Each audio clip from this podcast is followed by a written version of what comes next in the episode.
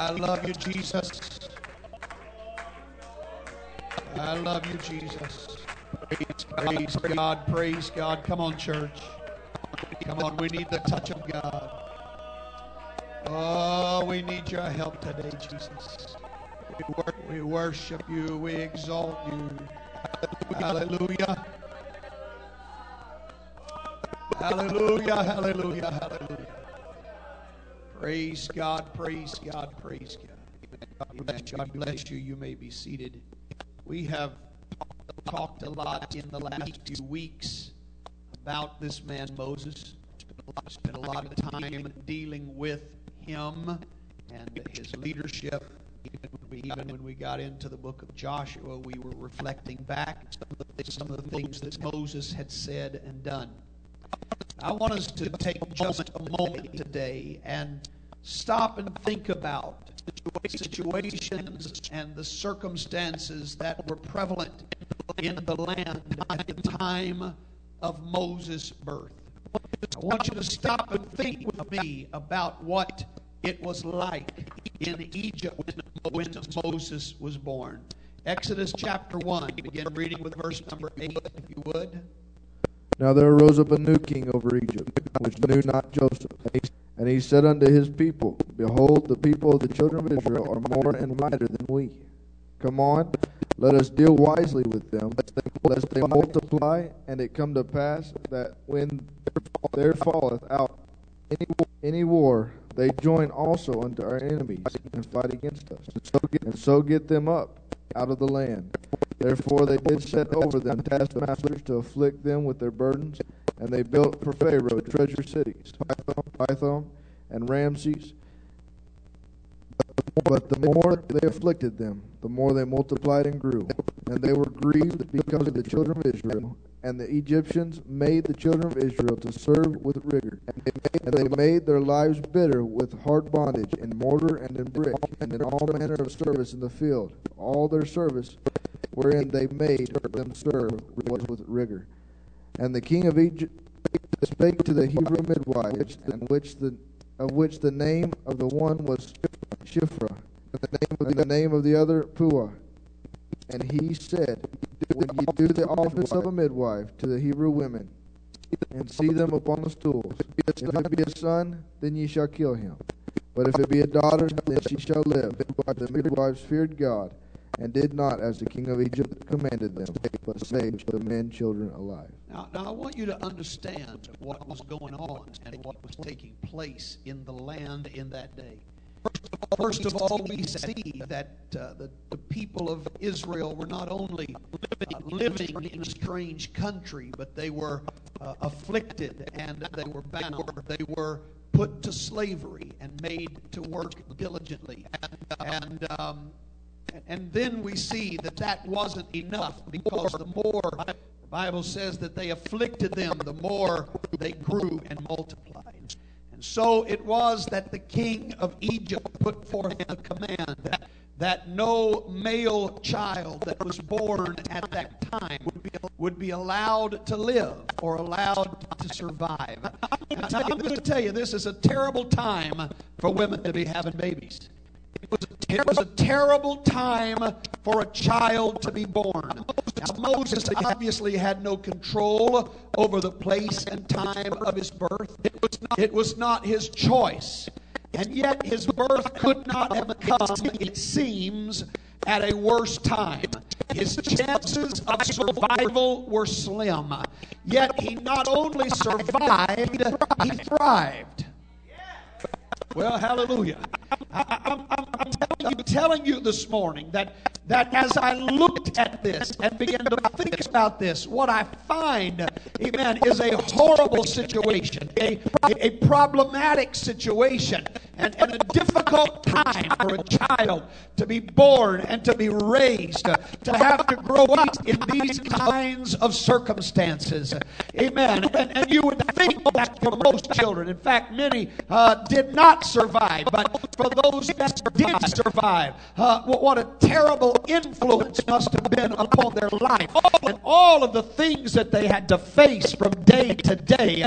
Amen. How terrible it must have been. And yet we see and we know the end of the story. And we know that Moses grew, as I said, he not only survived, but he thrived. He grew to be a great leader among the people of Israel.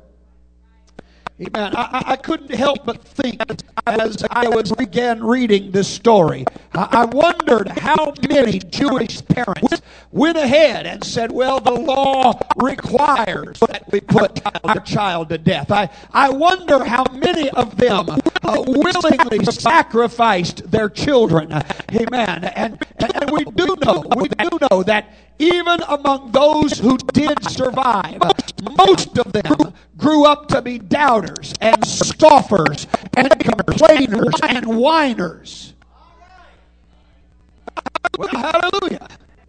We know that in this situation, in this kind, of, amen, of, of condition that the country was in, that there really weren't hardly any of the children uh, that grew up during that period that amounted to anything.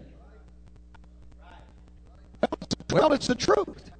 In fact, really, out of that whole generation, there were only two other families in all of Israel that produced successful children. For only Joshua and Caleb ended up pleasing God enough to enter into the promised land. So outside of Joshua, Caleb, and Moses, there really wasn't a whole lot most of the children grew, amen, with a skeptical attitude, amen, with, with, a, with a slave mentality that they never could get rid of. Amen. Amen.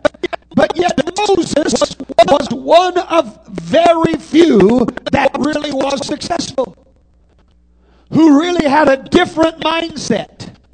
Who did not grow to adapt to the conditions around him. Are you hearing me this morning? Amen. And, and I believe that the reason Moses became successful in perilous times was because of the faith and the diligence of his family. You're going to have to help me this morning. Praise God. Hallelujah. Amen. Now, now I want to show you some things that took place that helped to shape the life of Moses in these perilous times. First of all, Hebrews 11, verse 23. By faith, Moses was, when he was born, was hid three months of his parents because they saw he was a, pro, a, was a proper child, and they were not afraid of the king's commandment. And we're going to come back and talk about all these things in just a few moments, but let me go through these four things that I see as being uh, an essential part of what caused Moses to be so successful. First of all, his parents hid him. His parents put him in a place where the Egyptians could not find him. They hid him. Secondly, Exodus chapter 2, verse 3. And when she could not longer hide him, she took him. She took for him an ark of bulrushes, right? And daubed it with slime and with pitch, and put the child therein, and she laid it in the flags of the river's brink. She took this ark and she daubed it with slime and with pitch, and put the child therein, and then laid it by the flags uh, uh, by the river's brink. Now, this tells me that she took this basket, this ark, and she prepared it for her child. Amen. It took some effort. It took some work. It took some things uh, on her part. And We're going to talk about what all that involves in a few moments. Just stay with me here. But, but here was a mother who was putting forth the effort to provide a place for her child. She prepared a place for him. The next thing we see, verses 4 through 7. And the sister stood afar off to wit what she what would be done to him. And the daughter of Pharaoh came down, came down to wash herself at the river. And her maidens walked along by the riverside. And when she saw the ark among the flags, she sent her maid to fetch it. And when she had opened it, she saw the child, and behold, the babe wept. And she had compassion on him, and said, This is one of the Hebrews' children. Then said his sister to Pharaoh's daughter, Shall I go and call the nurse of the Hebrew women, that she may nurse the child for thee? Now, here's my point in reading these verses of Scripture. We, we've already seen that his parents hid him. We've seen that his mother prepared a place for him. But it didn't stop with mom and dad. But we find his family watching over him. Well, praise God. It became a family affair. The whole family got involved in protecting this child. And Miriam was there, ready, with a suggestion for Pharaoh's daughter. She was, she was taking care of her baby brother. Amen. And then finally, verses 8 through 10. And Pharaoh's daughter said to her, Go. And the maid went and called the child's mother. And Pharaoh's daughter said unto her, Take this child away and nurse it for me, and I will give thee thy wages. And the woman took the child and nursed it. And the child, and the child grew, and she brought him unto Pharaoh's daughter, and he became her son. And she called his name Moses. And she said, Because I drew him out of the water. Right, so the, the, the fourth thing, the final thing that I want to point out to you is that his mother taught him. She had those years to instill some things into him to prepare him for life in Egypt. Amen. And so his parents hid him. His mother prepared a place for him. His family watched over him. His mother taught him. And, and those four things did something to Moses that caused him to be different than the rest of the children that grew up in that era. Hallelujah. Now, now, how effective was all of this? Well, let's read Hebrews chapter 11, verses 24 through 27. By faith, Moses, when he was come to years, refused to be called the son of Pharaoh's daughter, choosing rather to suffer affliction with the He people of chose God to suffer with the people of God, than to enjoy the pleasures of sin for a season, esteeming the reproach of Christ esteemed the reproach of Christ greater riches than the treasures in, in Egypt, for he had respect unto the recompense of the reward. Right. By faith he forsook Egypt. He forsook Egypt. not fearing the wrath of the king, for he endured as seeing him who is invisible. What I'm telling you is this that the choices that his parents and his family made and the effort that they put forth caused Moses at, at the crucial junctures of his life to make the right decisions. He, made the right choices because of what his family invested in him. Well, hallelujah. Amen. Amen. Amen. Amen. Now, now stay with me here for a while. I want to tell you, I, I'm learning as as now a grandparent. Amen. And, and looking at my children who are grown, and and somebody has, has made the comment uh, recently. I was discussing it with someone. They said, "Well, you know, once your children are grown, you don't worry about them as much." I'm here to tell you, you worry about them more. And really, the, the real thing you worry about is did I do enough? Did I teach them the right things? Did I put the right things in their heart? Did, was I able to instill the right principles? Because now I can't make choices for them. I can't decide what they're going to do with their lives. I can't tell them what to do anymore. Now they've got to make choices. And the choices they make are going to be dependent on the things that I put in them while I had the opportunity. I'm telling you that Moses' mother and father and sister and brother understood this and they took the time they had and they instilled some things into him so that when he was faced with difficult decisions, he always made the right choice. Now that, may, that may not seem like much, but when you consider that all of this was done in the worst of times, really, it really is quite an accomplishment. Well, praise God. And so, having said all that, let's talk a little bit about child rearing today. Let's, let's talk a little bit about the situation in which we find ourselves. I guess what caused me to think about this was thinking about little Dominic and, and thinking about the, the, the fact that he is born into this age and this era and, and the things that are taking place right now, right here in our country. It's a different world than it was in 1960 when I was born. This is not even the same America that it was in 1960 when I was born. I'm telling you, times are much different than they used to be.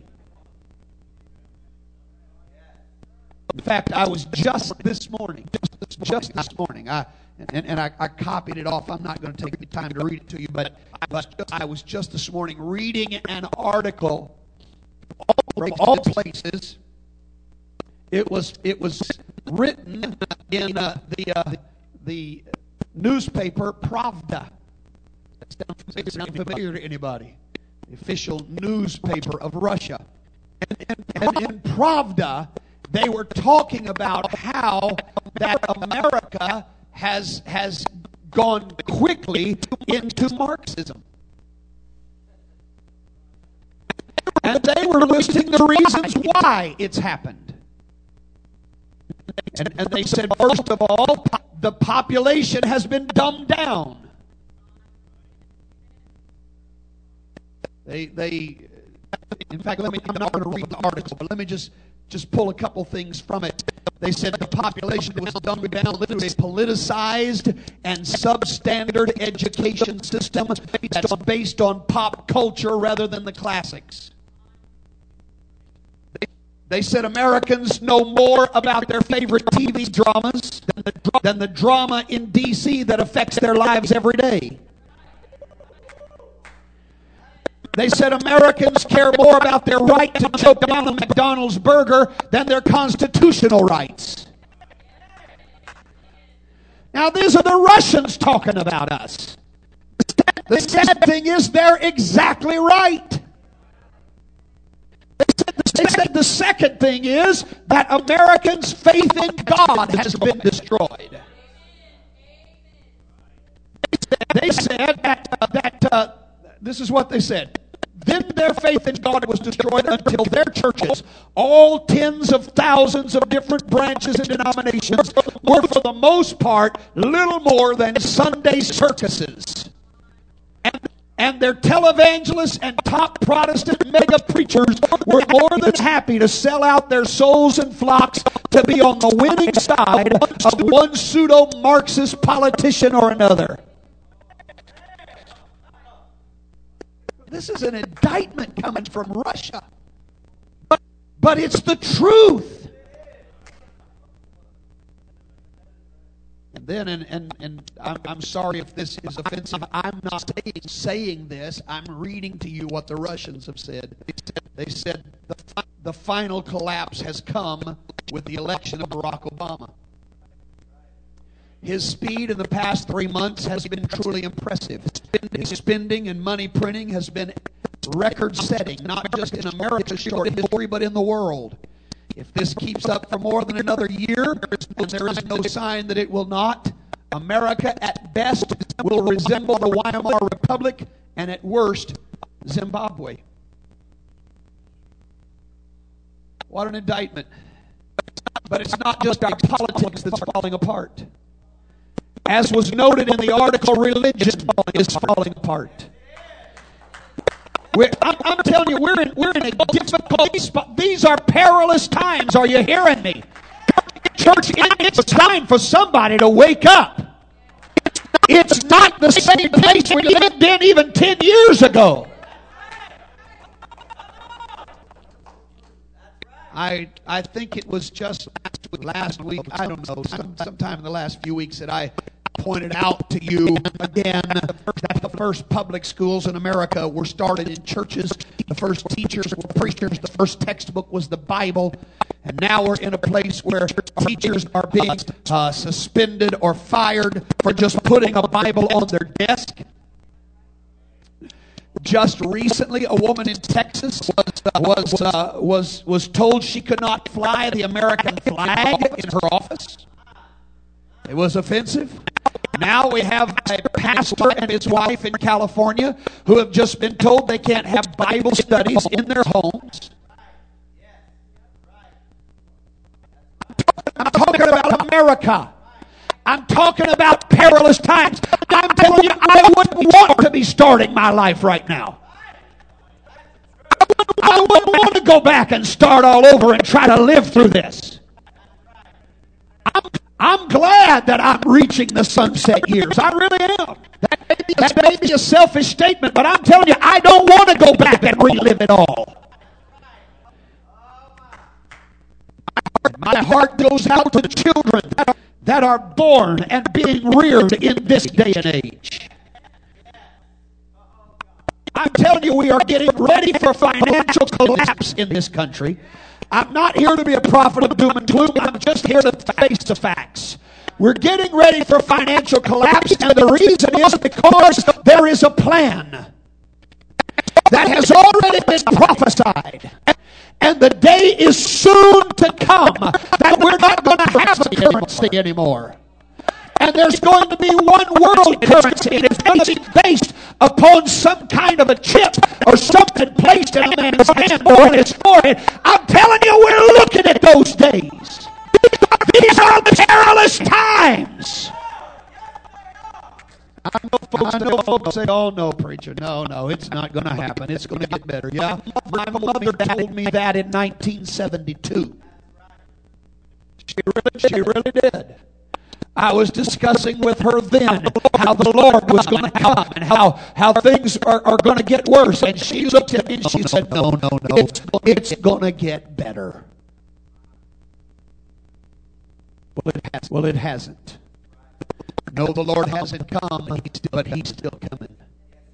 But I'm here to tell you, it's not going to get better. It's, oh, it's going to get worse. Hallelujah. We're, we're living in perilous times. Paul warned of the very days in which we now live. Listen to what he says. 1 Timothy chapter 4, verses 1 and 2. Now the Spirit speaketh expressly that in the latter times some shall depart from the faith. Some shall depart from the faith. Read. Giving heed to the seducing Giving spirits heed to seducing spirits. and doctrines of devils. Doctrines of devils. Well, hallelujah. I don't want to get too sidetracked because I'm going somewhere this morning. But I'm telling you, this is going on on a regular basis. Say what you want to say about it, but I'm telling you that there is every morning all across America in churches that call themselves Christian. Doctrines of devils are being taught and seducing spirits are being uh, un- unloosed upon the people. We're in perilous, perilous.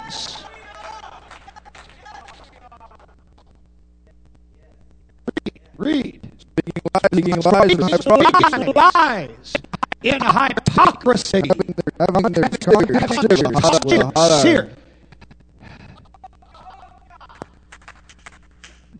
Church, I, I really I don't want to get too sidetracked on all this, but I do want to drive the point home of how perilous the days are in which we live. I, I, I'm, I, I've got a, a family situation. It's, it's a distant, not too, it's not too distant relative. I guess Merriman helped me to figure out relationship relationships, but it's, a, I guess, a first cousin once removed. It's it's daughter, daughter of one of my first cousins. Is going through a very painful divorce right now. But the reason I bring that up, the scripture talks about being seared, being seared with a hot iron. Her husband was coming to church with, with his girlfriend, sitting, sitting beside his wife with his, with his girlfriend.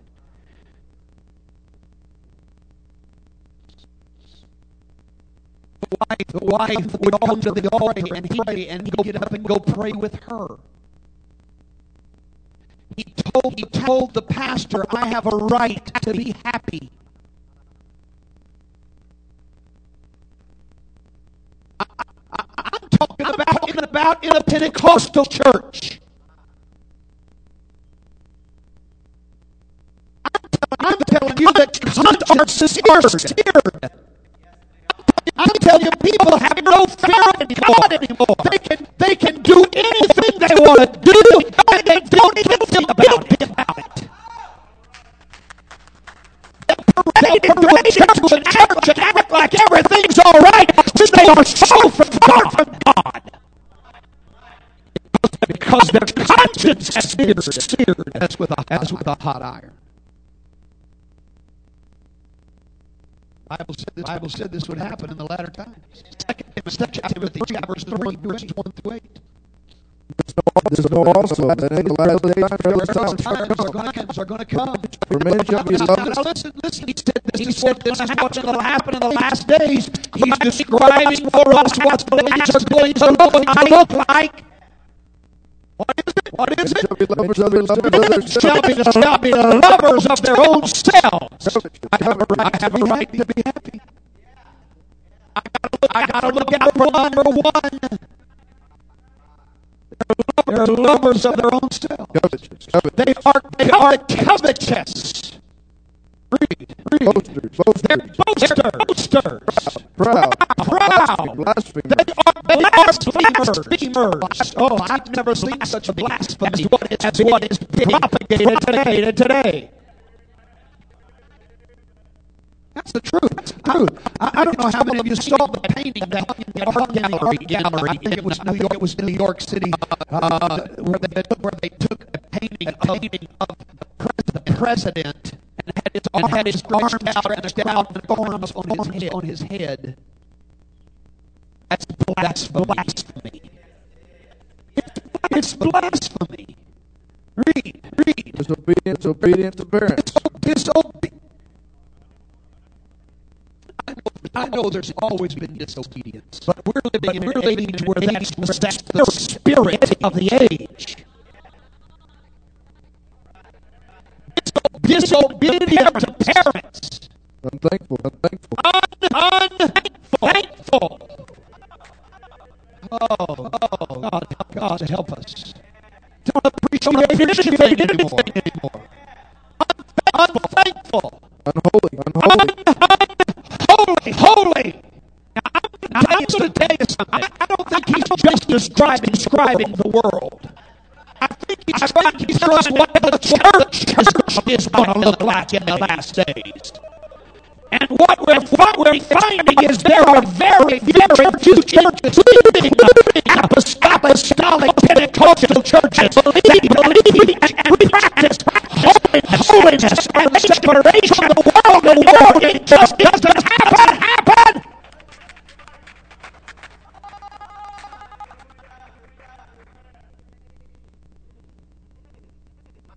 Hallelujah, hallelujah. Unholy, unholy. without, natural, without natural affection. Without, without natural, natural affection. Now, I want to tell you, I want to tell you, a lot of times, a lot of folks use use this to to to decry homosexuality. But really, but that's not what this. Now, there are other places where it is where it is cried, cried. But but here the term without without natural affection, the word natural literally means parental. parental. It is without, it is without parental affection. I have never read such stories as I am, as I am reading of parents, parents that are abandoning their children, their children. They're not caring, for their children. They're abusing, their, children, their children. They are they are aborting their children. Their children. They are they are without natural affection. Affection. Read, read. Truth break, truth. Truth. Keep their word. False, false accusers, False, false accusers. In, in other words, they have no self self control. fierce, They are fierce, fear, are fierce. They good. despise those that are good. traitors, Traitors, traitors, heady, high-minded, high-minded, lovers, lovers of pleasure, of pleasure, of God. more than lovers, lovers of God. There will be there will be more people in, in stadiums this weekend than in churches. Churches. Or, or, when you compare combining whether they're at the stadium or stadium or watching it on the television or on the radio. On the radio, they're more interested in pleasure than they are in God. In fact, I'm even hearing of churches that dismiss their church, their church on Super Bowl Sunday because they love pleasure more, than they love God.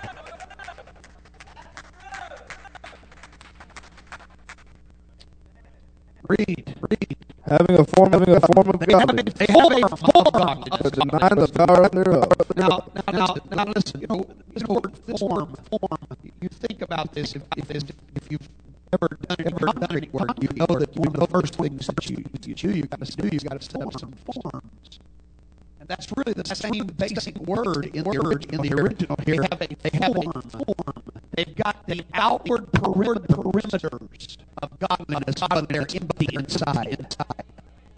There's never been, there's never been substance in those forms. Hallelujah. Hallelujah. That's religion. That's religion today. Call themselves Christian. Christian. Put a fish on the fish on the, their trunk of their car. Wear a cross around their neck, and that's the extent, of their Christianity. I'm going to tell you something, friend. It's not the cross you wear around your neck that matters. That matters. The one you, the one you put on your back. On your back. Jesus is not looking today for people, people only will only Christians. He's looking for disciples who will follow him on him Tuesday, Wednesday, Thursday, Friday, Saturday, and Sunday. Sunday. Having a form of godliness, godliness, Denying the power, denying the but power denying, power, power thereof. Where does power come from? Come from? Comes from the Holy Ghost. Holy Ghost. And I, I'm surprised to see even to even large denominations that once preached the essentiality of the Holy Ghost barely mention it anymore. In fact, in fact, I, I read a number of years ago one large denomination that used to preach fervently about receiving the Holy Ghost now says that less than one fourth of their preachers even claim the Holy Ghost. Denying the power thereof. And Paul said, From such turn away. He goes on, he goes on, let's let's skip down verse seven. Ever learning, Never learning, and never able to never come to the knowledge of the knowledge of the truth. Now, as Jannes and Jambres withstood Moses, so do these also resist the truth. They resist the truth. minds. They are men of corrupt minds. Reprobate they are concerning the faith. reprobate concerning the faith. I'm telling you, Paul warned us that there would be perilous times, and honey, they're here. They're here. We're living in those perilous times. Peter warned about the times that are now upon us. Second Peter chapter 3, verses 3 through 10. Knowing this first, that there shall come in the last days In the last scoffers, days there will come scoffers walking after their own walk lusts, after their own and saying, Where is say, the Where promise of is the coming? promise of his For since the fathers fell asleep, all things continue as they were from the beginning of the creation. For this they willingly are ignorant, Willingly ignorant. that by the word of The God word of the God, heavens the were heavens of were of old, and the earth standing out of the water, of the water, and in the the water. Whereby the world that then was, being overflowed with water, perished. But the heavens and earth, which are now the same, by the same word, are kept in store, reserved unto fire, Reserved unto fire against the day of against the day judgment. of judgment and perdition and of the ungodly men. of ungodly men. But beloved, Beloved, be not ignorant be of this not one thing, ignorant of this one thing. that one day, day is the Lord, is with the Lord as a as thousand, a thousand years. And a ye- As thousand years as one years as one day. The Lord is not The slack concerning Lord is not slack concerning as- his promise, as some men count slackness, but is long but suffering he's long suffering, not willing that any not should willing perish, that any should but that perish, all should come to but that repentance. all should come to But the repentance. day of the Lord will come as a day thief in of the the night, Lord is coming like a thief in the night. in the which the, The heavens shall pass away with a great noise, with a great noise. the elements shall The melt with fervent heat, melt with a fervent and the heat. earth also and the the, works the works that that, are therein shall shall, be burned be burned up. I'm telling you, that day is approaching at a swift rate of speed. Amen. The last days are upon us, and the day of the Lord is nearly here. most disturbing of all, I think, the prophecies that were made concerning the day and hour in which we live is the one that was made by Jesus Christ Himself. Matthew chapter 24. Bear with me here, verses 3 through 13. Read. And as he sat up on the Mount of Olives, the disciples came unto him privately, t- saying, Tell us, when shall these things be? When shall these things be? And what shall be the sign of sign thy of thy coming, sign of thy and of the end of the world? And Jesus answered and said unto them, Take heed that no man deceive you. Take heed no man deceive you. For many shall come in my name, Here's the sign. There are going to be many who come in my name saying, I am Christ. and shall deceive many. Now, now, hang on just a minute before we go any farther. There's two different ways to interpret this verse. And one is that people will come claiming that they themselves are the Christ. Personally, I don't think that's what Jesus was saying. I think Jesus was saying, Many will come in my name, saying that the one, who's speaking is the Christ. I think they're going to come claiming that Jesus is the Christ, but because of their doctrines of devils, they're going to deceive many. Most of us would not be deceived by somebody that comes along and says, I'm the Messiah. But we can be deceived by somebody who comes along and says, He's the Messiah. Now let me teach you this prosperity doctrine. Let me tell you about once saved, always saved. They're going to deceive many. Read. And you shall hear of wars and rumors of wars. Wars and rumors of wars. Hello? Hello? Is that happening? Are we hearing it? I'm telling you, every day you have to check the headlines to see. We, we don't know what's going to happen with Israel. We don't know what's about to take place. But things are not looking good. We look at North Korea and their nuclear capabilities now, and, and, and things are not looking good. Wars and rumors of wars. See that you be not troubled. That you be not troubled. For all these things These must things come to must pass. come to pass. But the end is not the yet. end is not yet. For nation shall rise against Because nation, nation is going to rise against nation. and kingdom against And kingdom. kingdom is going to rise against kingdom. And there shall be famines And there shall be famines. and pestilences, That means diseases. That's what the word means. Diseases. You know, just a year or so ago, it was the bird flu that everyone was worried about. Now, recently, they talked about swine flu. More and more diseases every time we turn around. Jesus, Jesus said that would happen. And what else? pestilences, Pestilences and earthquakes. and earthquakes In diverse places. in diverse places. All these are Earthquakes like, like never before. But Jesus said, all these are all the beginning these of sorrow. are just the beginning of sorrows. Then shall they be delivered. Then shall then shall they, then shall they deliver you Then up to be they afflicted. deliver you up to be and shall afflicted. kill you. They'll kill you. And ye shall be And you'll hated, of all nations. of all nations for my for my name's name's sake. And then shall many be Then offended. shall many be offended, And shall betray shall one betray another, one another, and shall hate shall one hate one another, And many false and prophets false shall prophets arise, are going to arise, and shall deceive and many. deceive many. And because And iniquity shall because abound, iniquity or rebellion shall abound, The love of many the shall wax love cold. of many shall wax cold. but he that endures But to he the end, that endures to the end, the same shall be saved shall be saved.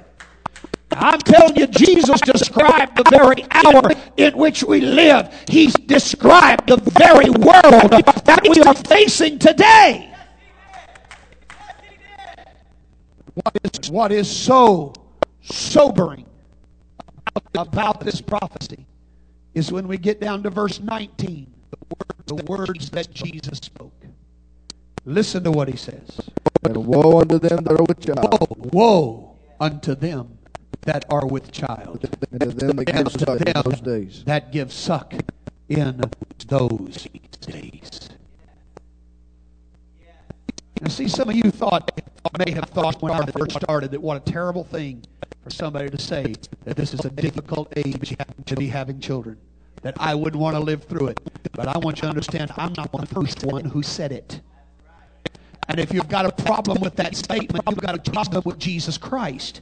Jesus is the one who said, when these things start happening, woe to those that are having babies in that time.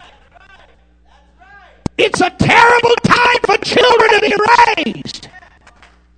I'm telling you, the odds are against them. There was ever a time in which we need divine guidance and divine protection and divine wisdom in the raising of our children, it's right now. And I'm not here to paint an impossible picture for, for Dominic or for any of our children. I'm just here to tell you that we've got to have God's help. And what happens to Dominic and what happens to the other children that, that we now have or that will be born depends greatly on how we handle the situations we now face. If there's any hope for them, and there is hope, but if there's any hope, it's not going to be in the world governments. It's not going to be in the school system. It's not going to be anywhere but in our homes and in our churches. That's the only hope we've got.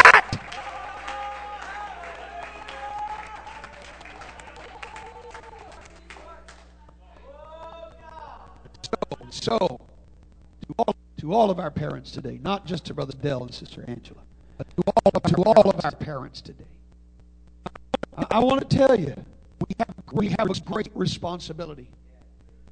We've always had a great responsibility in raising children, but the responsibility is even greater because of the, because of the hour in which we live.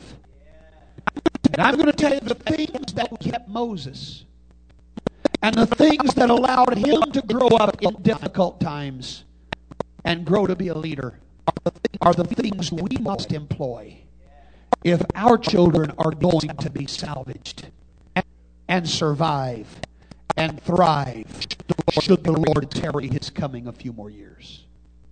Let's go back and look at those four things again. Hebrews chapter 11, verse 23. By faith, Moses, when he was born, was hid three months of his parents, because they saw he was a proper child, and they were not afraid of the king's commandment. By faith, Moses, when he was born, was hid. He was hid. I want to say, I want to, say to you, parents, today, you're going to have to learn to hide your children. Now, now, don't misunderstand what I'm telling you. I do want to say that as much as it goes against current pop culture, you really should shelter your children from as much of the world as possible. I know that's not. I'm telling you that, that, that current wisdom says, "Oh, that's the worst thing you could do." They got to face the world sometime. Yeah, sometime they do, but until they absolutely have to, let's keep them hidden. Let's keep them protected. Let's do something to shelter them.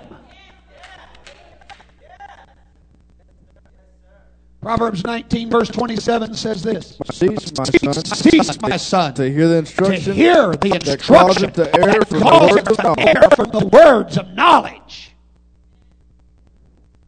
Don't listen, don't listen when they're trying to lead you away from the Scripture. We need to protect what they're hearing. We need to shelter them from, from hearing some things. Romans chapter 16, verse 19. For your obedience has come abroad unto all men. I am glad, therefore, on your behalf. But but yet I would have you wise I would have that you which wise to that which is good and simple and concerning simple concerning evil. You know, for, for years I've had folks say, "Well, you know, you you know, uh, your kids are going to have to face the world sometime." Here you are sheltering them. Here you are protecting them. They're going to face the world sometime. Yeah, you're right. They do. Sometime. Sometime. But not right now. The day will come, absolutely. But not right, but not right now. Would you take a six year old and put him in the ring with a prize fighter? That's what, that's what some people are doing. They're submitting their children to the prize fighters of this world's education and expecting their kids to know enough to just come through it all right. Well,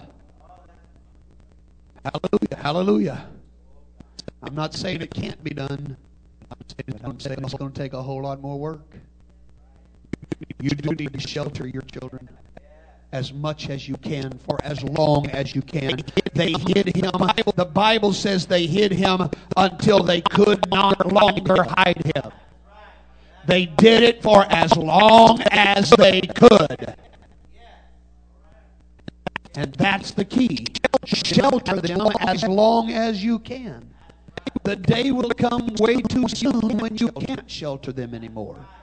But if you've sheltered them properly and you've taken the proper precautions, then by the time that you cannot shelter them anymore, they will then be ready to face the world. The second thing that Moses' family, family did, chapter 2, verse 3, read it. Exodus, Exodus, I'm sorry, Exodus 2 and 3. And when she could no longer hide him, no longer hide him, she took him she took for him an ark of bulrushes, and daubed it with slime and with pitch, and put the child therein. And she laid it in the flags by the river, by the by the river's brink. Now, now she took an ark and, and daubed it with slime and with pitch. According to, Barnes, According to Barnes' notes on the Old Testament, the slime is probably mud, which, which in this case was used to make the surface smooth for the infant and the pitch made the small vessel watertight. So, so Moses' mother made sure the baby was comfortable and safe. And, and you know, I, I find it interesting that it, was, that it was Moses' mother who did all this. It was Moses, it was Moses' mother who went to the trouble of getting an ark, of daubing, daubing it with slime and pitch, of making sure the baby was both comfortable and safe. And I think, and I think that, for one thing, it's indicative of a, of a mother's God given natural instincts. The sad thing, and I know I'm about to open a can of worms. But, surely after 13 years of pastoring here, I can open whatever cans of worms I want to open. The sad thing is, in today's society, too many women are more interested in making themselves comfortable and safe than they are, than they are in providing those things for their children. I know this is not going to be a popular statement. But I still believe it is God's best plan for a woman to stay home and raise her children. I'm not saying it's sin if you don't. I'm just saying I believe it's God's best plan. I, re- I realize sometimes economic circumstances don't allow it. I, I understand that. But I am going to tell you this. Sometimes those economic circumstances are circumstances we created ourselves because we want better things. And, and don't shoot me, but it's selfishness. I want, I want nicer clothes. I want thousand dollar purse. I want whatever. So I'm going to work to buy those things.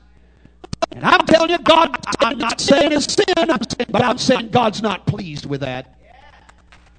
If you have to do it, that's one thing. But I still, I still believe it is the, pl- the best plan of God for a mother to stay home and provide for those children comfort, comfort, and, and safety. Well, well. If some of you would just cut up our credit cards.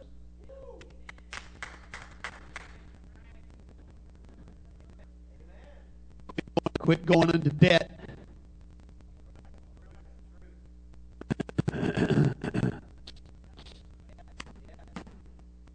Quit thinking you got to drive a fifty thousand Live in a five hundred thousand dollar home. Well, well, if you if you simplify and downsize, you might be able to stay home with your kids. Now again, I know there's circumstances. I, I know, and please don't don't take this as a blanket statement. I know there are circumstances that that, that require for some women. I'm, I'm not preaching preaching against it. I'm just trying to take this is this is God's plan. Let me show you Titus chapter two verses four and five. That they may teach the young women to be sober, Women ought to be sober. to love their They ought to husbands, love their husbands. to love their They to children, love their children. to be, dis- to be need to be, to discreet, be discreet. chaste, They need to be chaste. keepers at home, Keepers at home. I'm sorry, I'm sorry, I didn't write the Bible. If you don't like it, don't don't fuss with me. I didn't write the Bible. But the Bible, the Bible says they ought, they ought to be keepers at home.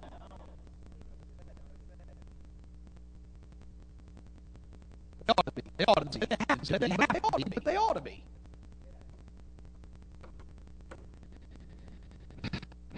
Read. Read. good, obedient to, obedient to their husbands, that the word of God be not, be not blasphemed. Well, well. Truth is the truth anyhow. It's, it's the truth anyhow. Hallelujah. Hallelujah. Moms, make, make sure your home is a comfortable and, and safe place for your children. The third, the third thing, Exodus chapter two, verse. Just, let's just hurry. Got to hurry here. So, so let's let's read. Um, start reading verse. Start reading verse four. Let's see. We we'll see how far we go. And his sister stood afar off to wit what would be done to him. The daughter of, the daughter of Pharaoh came down to wash herself at the river, and her maid walked side of the riverside. And when, she, and when she saw the ark among the flags, she sent her maid to fetch it. When she had, when she had opened, when she had opened it, she saw the child, and behold, the babe, behold, the babe wept. And she had compassion on him, and said, This is one of the Hebrews' children. Then said, his, then said his sister to Pharaoh's daughter, Shall I go and call thee of the nurse women, Hebrew women, that she, may, that she may nurse the child for thee? And, and, as I pointed out to you, my point in these verses is that it wasn't just Moses, Moses' mom and dad, but, but his family, family watched, watched over him. And I want to, and I want to say because I know that uh, that uh, as it is now, when they reach age 13, they're upstairs, they're upstairs, and 13 and up. So we've got siblings, siblings in this in this in this auditorium this morning, and, and I want and I want to say to you, say to you siblings that don't have younger brothers and sisters. I want to tell you something. Tell you something. You are not an island to yourself. It's hard sometimes, sometimes for you to remember. You think that you think that what only, only affects you. But that's, but that's not the case. What you what do has, an, has an impact on those that are watching you. Brothers, brothers and sisters bear a lot of responsibility in the raising of a younger sibling. By, for by their example, they will either, they will teach obedience or, or disobedience.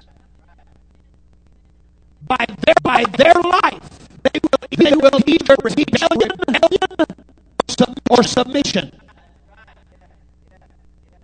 You, you have an obligation to your younger siblings to show them an example of true Christianity. Well, praise well, God. Praise God. I can tell this is going. This is going over like a flock of dogs, dogs, but it is the truth. It is the truth. Amen. First Timothy chapter four, verse four, verse twelve. Let no man, let no man lead you. Now, who's he talking to? talking to? Youth. Youth. Right? Right? Right? Right? He's talking to the youth. To the youth. Let no man, let no man despise youth. Youth. Read. Read. But be thou, but be thou an example. Yes, youth. Youth. Be an, be an example of the believers. In word, in word, which that word, that word means lifestyle. Charity, charity, Love, spirit, spirit, in faith, in faith, in faith, in purity. in purity. We might ought to leave that, verse, leave that verse up for a little while. As young, young people, you need to be an example in every one of these, one of these areas. You get this little wild, wild hair, I'm going to go do my own thing. You don't know where bring others. If you don't care for your own, your own salvation, surely, surely there's a passion in your heart, your heart to care, to care for the salvation of those that live in your house.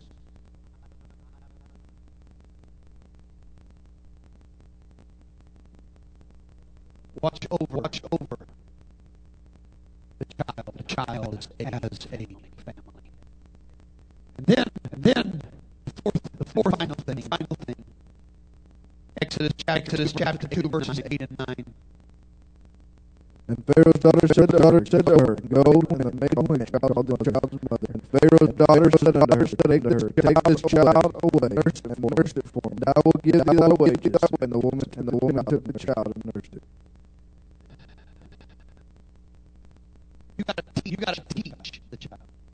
See, see, having having had a school here in the past, and having been involved all in in Christian education, the time that I graduated college, I can tell you, I can tell you that it has been a a recurring problem that parents parents tend to to relegate, relegate teaching of their children, their children to an instructor, an instructor at school. They take their, they hands, take their off, hands off and think it's the teacher's job. Teacher's job to instruct, to instruct my child. It's the, it's the school's responsibility to educate, to educate my child. Nothing could be further, be further from the truth. It's not it's the school's responsibility to educate your educate your child. It's not it's not his responsibility to educate the child. It's your your responsibility. Now, whomever you decide, you decide to delegate that responsibility to is between you and God. God. But don't ever forget, don't ever forget ultimately your responsibility. You can't just send them off and forget it. Forget it. You got to take an interest in what they're learning. They're learning. You, and you become a teacher 24 7. Well, well, it's the truth. The truth.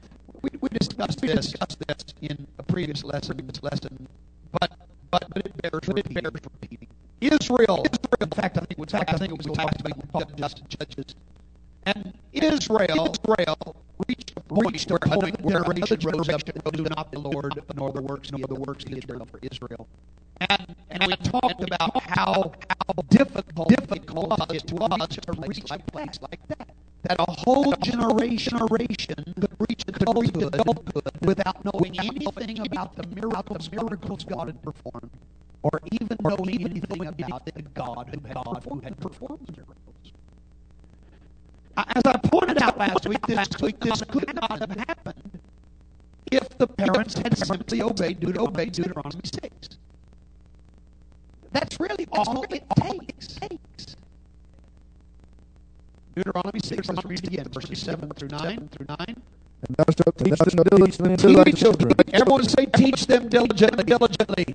It doesn't say send them off to somebody else to teach them. It says thou shalt, thou shalt teach them diligently. Again, I'm not saying you have to. Please don't read between the, between the lines. Just stay what I'm saying and understand it.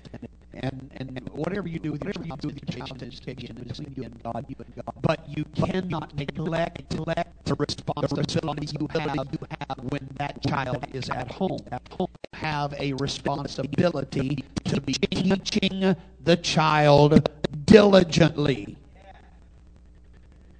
How diligently? And shall talk of them when thou sittest in thy it when you sit in your house. when thou walkest by When the you're way, walking by the way. and when thou When liest you lie down, down. and when thou When risest you up. rise up. And thou shalt bind them for a sign Bind upon them for a thine hand, upon your hand. and they shall be as Wear frontlets them between as thine frontlets eyes. between your eyes. And thou shalt write them upon the posts of thy them upon the house, posts of thy house and on thy and gates. on thy gates. Now he said, teach them diligently. Diligently. Of course, the reason they did obey, verses 7 through 9 is because, because they didn't obey verse 6. And verses 7 through 9 are, are dependent on verse 6. You're not going to obey verses 7 through 9 if you don't obey verse 6. So let's see what verse 6 says. These words, these words which I command thee this day The words which I command thee this day, shall be in thine heart. not in your mind, not in your mind, but in your heart. I, again, I, I feel like I'm being redundant, but some things just are worth repeating. I, I, brought out in a message just a few weeks ago the fact that you don't love, you don't leave what you love. You don't. You don't leave, you don't leave what you love. I have known of individuals, I've read of individuals that their wife or their husband might, might uh, lay, uh, lay in a coma for months or even years, and yet they stayed with them. They got nothing out of the re- out of the relationship, but they stayed, but they stayed with them. Why? Because they loved them. You don't you don't leave what you love. If you leave it, you didn't love it. Know that makes it simple, but that's really the facts. And and and Israel would never have left God if they really loved God. I'm not talking about obeying. I'm not talking about going through the motions. I'm talking about love. Where they failed was they didn't love Him. Well, you don't leave something that you love. And so he said, The words which I command thee this day shall be in thine heart, and thou shalt teach them diligently. They really did, for a long time, go through the process of trying to teach them diligently. But they didn't fall in love with it. And because they didn't fall in love with it, somewhere down the line, they quit teaching them diligently. I was thinking about this earlier today with, with, with the church at Ephesus. There was nothing in the church at Ephesus that God condemned as far as their actions. Their actions were all right. They were, they were doing the right thing. But the condemnation God had for them was, Thou hast left thy first love. You're doing it, but not out of love.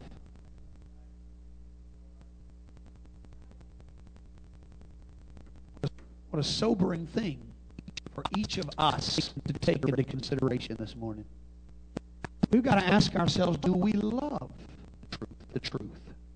Do we love the church? Do we love God? Or are we just simply operating out of a sense of obligation? You need, to, instill these things in your children, but the only way you're going to be effective at doing that is if you love it yourself as parents. So, I, so I've, I've got just a few moments here. I want to I want to I want to shift my focus or my remaining moments of time away from Moses and talk about another Old Testament individual. And that's, and that's the man by the name of Noah. You know, I doubt seriously that anybody who believes the Bible would call, would call Noah a failure. I don't think anybody would consider Noah a failure. And yet, I want you to consider some facts about Noah. Now, Noah lived in perilous times. Would you agree with that? Genesis chapter 6, verse 5 says this. And God saw the wickedness of man was great in the earth, in the earth, and that every imagination of the thoughts of his heart was only evil continually. Wow. God saw that the wickedness was great and that, and that every imagination of the thoughts of his heart was only evil.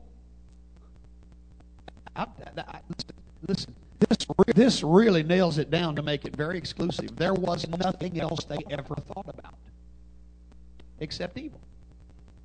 And that what it? Every imagination was only evil. Continually. That's all, that's all that people thought. You want to talk about a wicked generation. You want to talk about perilous times. Noah's day was extremely wicked. And, and Noah, Noah had a job. You know what his job was? Second Peter chapter two verse five.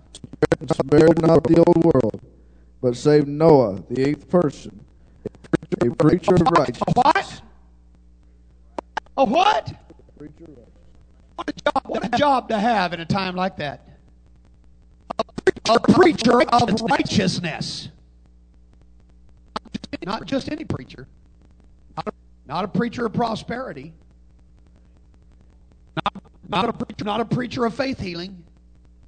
But in a world in which every, everyone thought only of evil.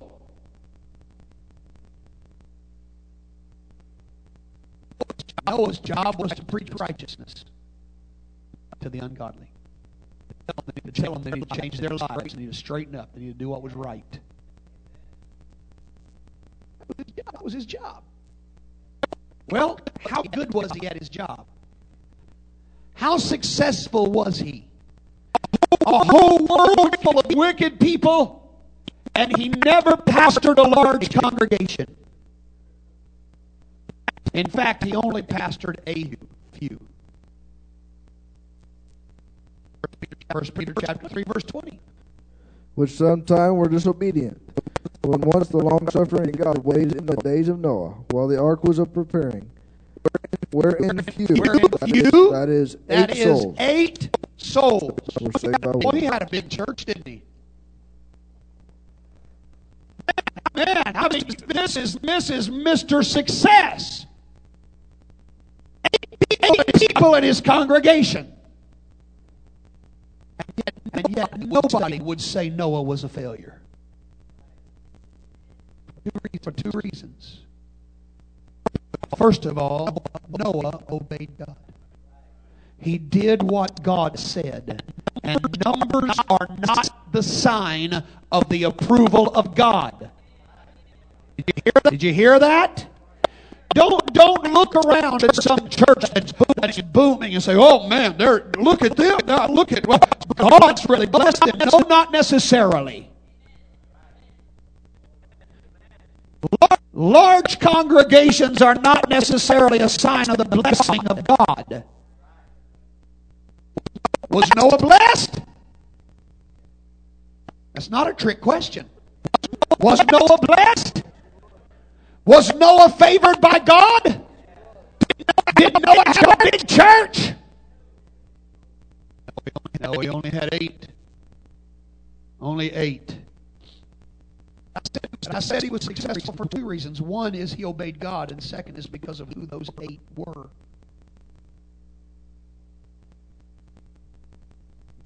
Genesis chapter 7, verse 7, read.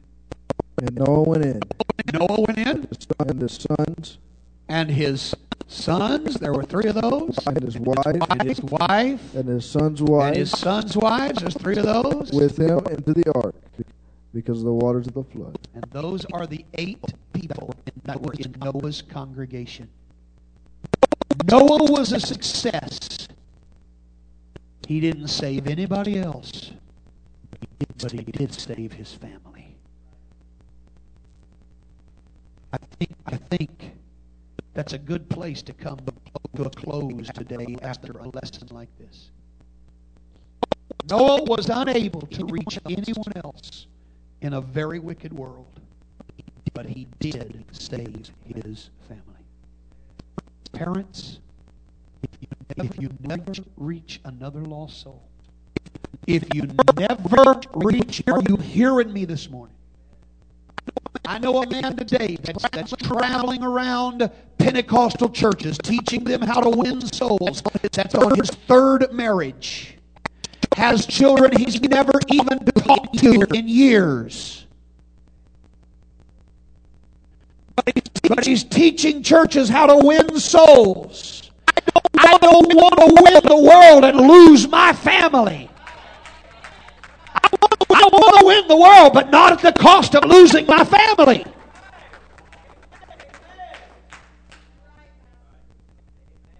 Hallelujah. Hallelujah. I'm telling you, if you don't save anybody else, make sure you do what you've got to do to see your family saved. You better prepare a place of protection in these perilous times. One final verse of Scripture, Luke chapter 23 and verse 28. But Jesus turning unto them said, Jesus turning to them said, Daughters of Jerusalem, Daughters of Jerusalem, weep not for me. don't weep for me. But weep for yourselves Weep for yourselves and for your children. and for your, your children. You know what? You know what? If there was a lot more weeping for our children going on, there'd be, there'd be a lot less weeping over our children Be- because of our children. I said, if we, said if we would do more weeping for them, we would do, we would do less weeping because of them. I'm not going to tell you that every child is always going to do right. They, they have a mind of their own. And, and, and, and sometimes children raised in the best of circumstances walk, walk out on God. The thing is, you've got to know that you've done your part to instill, instill in them what's right. That you have done your part to teach them the ways of God. And that you have shown them by example that you love God, and you love His Word, and you love His house, and you love His ways. You can't make them love God. You can't. You can't. But I'm going to tell you something. Your time, your time is much, much better spent taking the souls God has given you. Joseph, Joseph spoke of the sons God had given him. We, we, we, need to look at our children that way. They are a heritage from the Lord. God gave us these children. God gave them to us. Now we, now we need to take the souls God gives us and invest, and invest our time and our energy and our love into saving them. Don't try to raise them to be rock stars and sports figures and raise them to be Christians. Raise, raise them to be the people of God. That's more, that's more important than anything else. If they never make a six figure income, but one day they walk on streets of gold, you're, you're a success. Well, hallelujah. Let's stand this morning. Lift our hands to the Lord.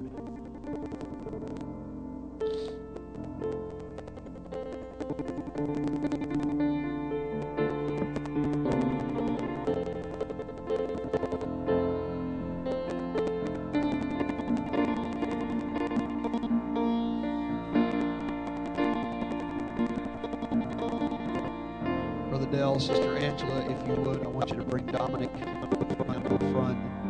Any of the family members that want to come, we welcome you, we welcome you to come and gather around them.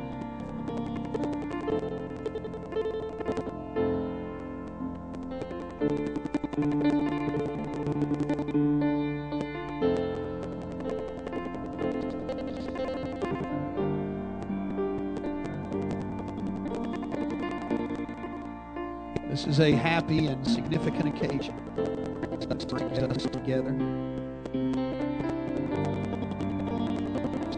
It's like Mary, and Hannah of old. These parents have brought their child, their child into the temple today to present him to the Lord.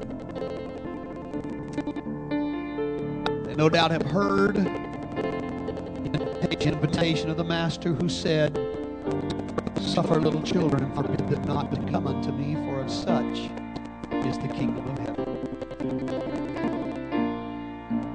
I've always felt like it was fitting prophet child while the spell of their advent was still upon the parent. The mystery and the wonder of new life brings these parents to stand reverently and thoughtfully before the Father of all life and gives each of us a new and compelling message the dignity of life as well as the obligation of parenthood. Purpose of this service is not to save the child. We can't do that. But, but it's to help the parents to appreciate their obligation to train the child in the nurture and admonition of the Lord. So that when that time comes that he reaches the point that he understands his own responsibilities, it'll be a natural thing for him to turn from the wrong, to turn to the right, to, to accept the message of repentance, water baptism in Jesus' name, the infilling of the Holy Ghost according to Acts 2.38. But else, Sister Angela, you know that God has a purpose for Dominic's life. To find that purpose and to live it out fully will be the determination of success. But to refuse or ignore failure, no matter how much worldly acclaim. So it's your privilege as parents to guide, your child in such a way as to make the will of God its greatest ambition of his life. It's this you're called to consecrate yourselves today, and to this end, you dedicate your child to God. So, in accordance with the purpose for which you've come, if you in, if you are in agreement, I ask you to respond to the following questions with "We do."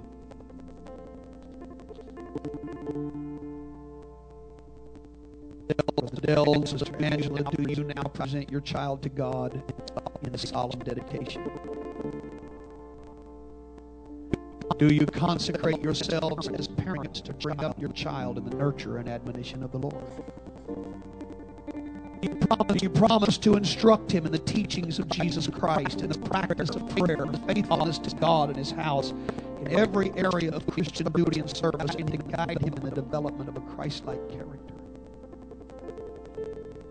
You promise, you promise to try to the best of your ability to so shape the home life of your child, both by, both by family devotions and by your words and your example, that he will, at the proper age, most naturally come to obey the message of Acts 2.38 and the fellowship of the church. Inasmuch as you promise before God and this people to dedicate your child to God, yourself, yourselves to the, to, to the task of rearing him before God, charge you, to address yourselves faithfully to this sacred obligation with wisdom, patience, patience, devotion. To this end, may the blessing of God rest, rest upon, upon you. I want to ask everybody to pray with us right now as we pray for this child and pray for this family. Let's everyone lift our voice.